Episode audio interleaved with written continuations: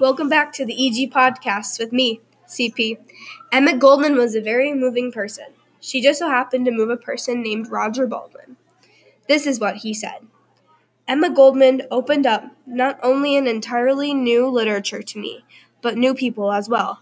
Some who called themselves anarchists and some liberals, some freedom lovers, bound together by one principle freedom of correction.